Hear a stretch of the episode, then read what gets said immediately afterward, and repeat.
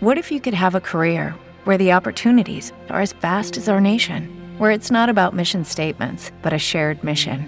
At U S Customs and Border Protection, we go beyond to protect more than borders. From ship to shore, air to ground, cities to local communities, C B P agents and officers are keeping people safe. Join U S Customs and Border Protection and go beyond for something far greater than yourself.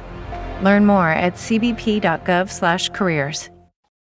I listened and heard the farmer say, "We'll have this fowl for lunch today." Thought I, there won't be nothing doing. I just can't see myself a-stewing. But he took the axe and chopped off my head, then threw me down and left me for dead. There on the ground for a moment I lay. Then I arose and walked away. Said Farmer Lloyd to his kindly wife, "That's the strangest thing I've seen in my life." Said the kindly wife to her farmer man, "I can't put him in the frying pan. A fowl that hates so much to die, there must be some good reason why. And since he wants so much to live, every living chance to him we'll give. Through my esophagus they fed me corn. They give me drink and keep me warm. I'm well and happy as can be. I stand around for folks to see. Although I haven't got a head, I'm better off than if I'm dead." Miracle Mike, the Headless Chicken, by Arba A. Glean.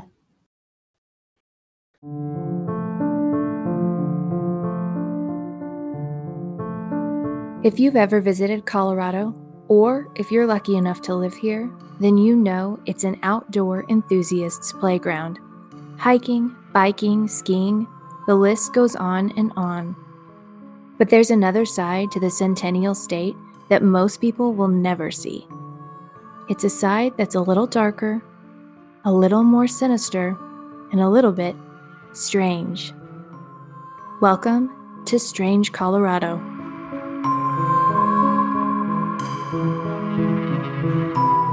With kids going back to school and summer coming to an end, I find myself using the phrase, running around like a chicken with my head cut off, more and more frequently. It's a very common aphorism, but why? Why would anything continue to move around after its head's been removed? When you decapitate something, it should just stay dead, right? I did a little digging into the science behind this, and it turns out it's really common for bodies, and sometimes even the heads themselves, to continue to display some type of life, and in some cases, even consciousness, after decapitation. Growing up in the South, I saw this most frequently with snakes. When you cut off a snake's head, the snake's body continues to writhe around for a long time after its head's been removed. And it's a well-known fact that even though the snake's head is laying there dead on the ground, you shouldn't go anywhere near its fangs or its mouth because, as I was told, they can still bite. And I remember seeing my dad poke sticks at a snake's decapitated head and watching the jaws attempt to close around it. And this is definitely not me condoning killing snakes. Snakes are wonderful little helpers, and you definitely should not kill them.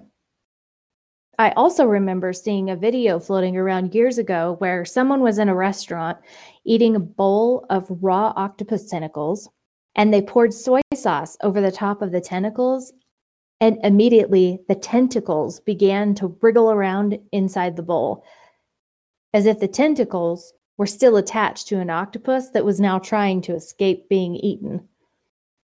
More disturbing still, there's a story of a woman named Charlotte Corday and sentenced to be beheaded by guillotine.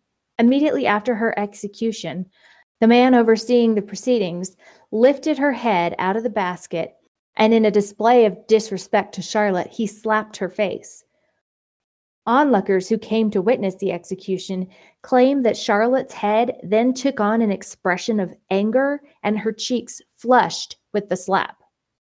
And going back to our main example of chickens, poultry has been a staple in American diets for hundreds of years.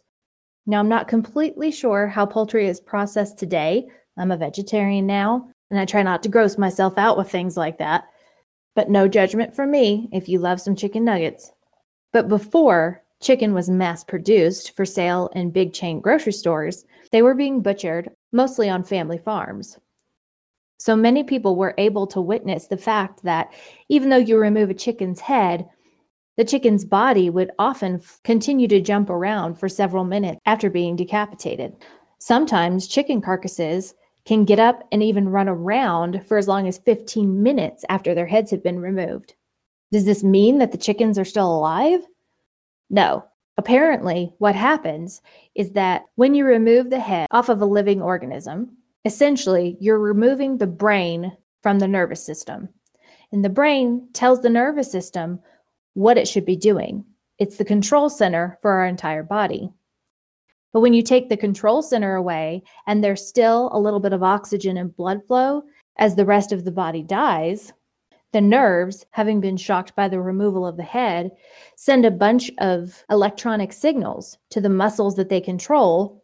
And usually this ends up just looking like a bunch of random muscle spasms. So while it's unsettling, it doesn't mean that the body is actually still alive or still feeling anything or suffering. However, there's an exception to every rule. And today we're headed to Fruita, Colorado to talk about Mike the Headless Chicken. On September tenth, nineteen forty-five, a man named Lloyd and his wife Clara were on their family farm butchering chickens in preparation for taking them to the meat market the next day. They butchered about forty or fifty birds, as Lloyd would remove the heads and Clara would prepare the bodies for market. By the time they finished up with all the birds they had planned to take to market, they noticed there was still one bird that didn't seem to be giving up the ghost quite as easily as the others. This bird was a rooster named Mike. Having a lot to do on a small family farm in nineteen forty-five, Lloyd Olson scooped up the rooster and decided to leave him in an apple box on the farm's screened-in porch for the night until he finally stopped moving. The next morning, as Lloyd and Clara Olson woke and were preparing to head to market with their load of poultry, Lloyd went back to the apple box to collect the rooster to add it to the pile of the other birds. However, Mike was still alive. Amused and undeterred, Lloyd loaded up the rest of the bird carcasses and Mike into his wagon and headed into town. Once there, he began betting people a beer that he could show them a live headless chicken. It's safe to say he got his drinks paid for that day. Word spread throughout town about the miracle headless bird, and a reporter for the local paper was dispatched to interview the Olsons. About a week later, a man named Hope Wade from Salt Lake City, Utah, made the trip to Fruita to talk to the Olsons. He proposed that they take Miracle Mike on the sideshow circuit. He told them they can probably make a decent amount of money, and times being hard on the farm, they figured, why not? Now, you may be wondering how Mike the rooster was able to sustain life without his head. It turns out that Lloyd was able to feed Mike milk and water and small bits of grain and corn through an eyedropper that he would put down in Mike's esophagus, which was now completely exposed because Mike's head being gone, it was just an open neck with all of his parts open to the air. So Mike was still able to breathe and eat. It's even said that he attempted to preen himself and peck the ground. He was able to perch on things and walk and flap around just like a normal chicken, just without a head. Before they kicked off their sideshow circuit, they made a stop at the University of Utah, where Mike was put through a ton of tests by scientists trying to figure out exactly how it was possible that this headless rooster was still alive. Turns out, a chicken's brain is actually located very far back in their skull. And if you're decapitating them, you have to make sure to get far enough down on the neck, or else a good chunk of the brain and the brainstem will be left behind. In this case, that's exactly what happened with Mike. While his skull was removed, most of his brainstem and one ear still remained. So it was less of a miracle and more of a mishap with Lloyd's axe skills.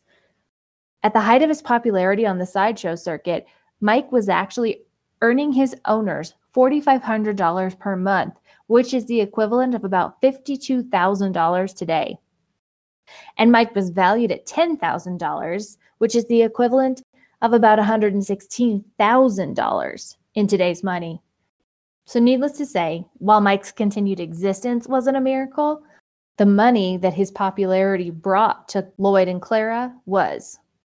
Unfortunately, in March of nineteen forty-seven, on a stopover in Phoenix, it's reported that Mike began to choke in the middle of the night. According to family members of Lloyd, it's reported that he may have gotten a kernel of corn stuck in his throat, and the Olsons, unable to clear out the obstruction, lost their golden goose.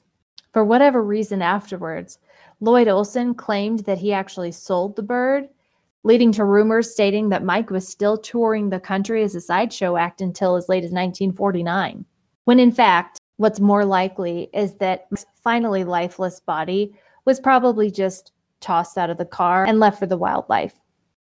While his eventual end wasn't glamorous, he did gain international fame during his short life.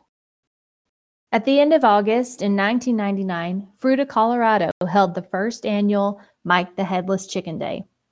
And every year since, the town has continued to celebrate Mike's memory. The festivities include a five K run, an egg toss, a pin the head on the chicken, chicken cluck-off, chicken bingo. Well, you get the idea. And while the story may not be exactly spooky, the pictures of poor old Mike are definitely a little bit disturbing. We're going to post some of them on our social media pages, and I encourage you to check them out as long as the image of a headless chicken walking around doesn't turn your stomach. Now, if you'll excuse me, I think I'm going to go listen to Rooster by Alice in Chains.